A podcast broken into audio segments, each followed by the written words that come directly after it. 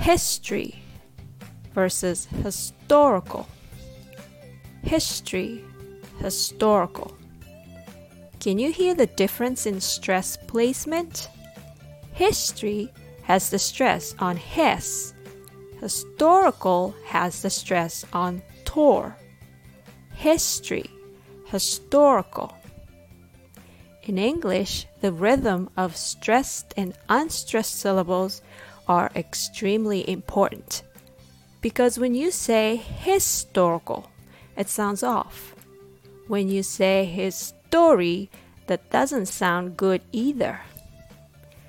When you learn a new word, please make sure you learn on which syllable the stress falls on. Once you learn that, you need to reduce other syllables. For example, historical has four syllables. Historical.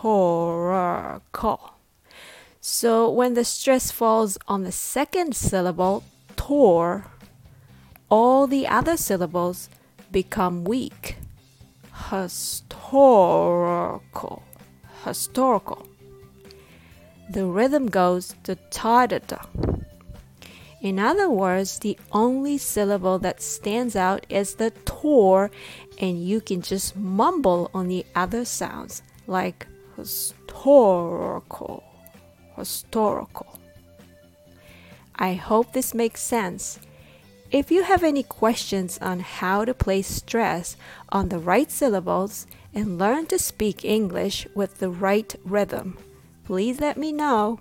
If you want to find out more about my lessons, click the link down below. Thanks for listening.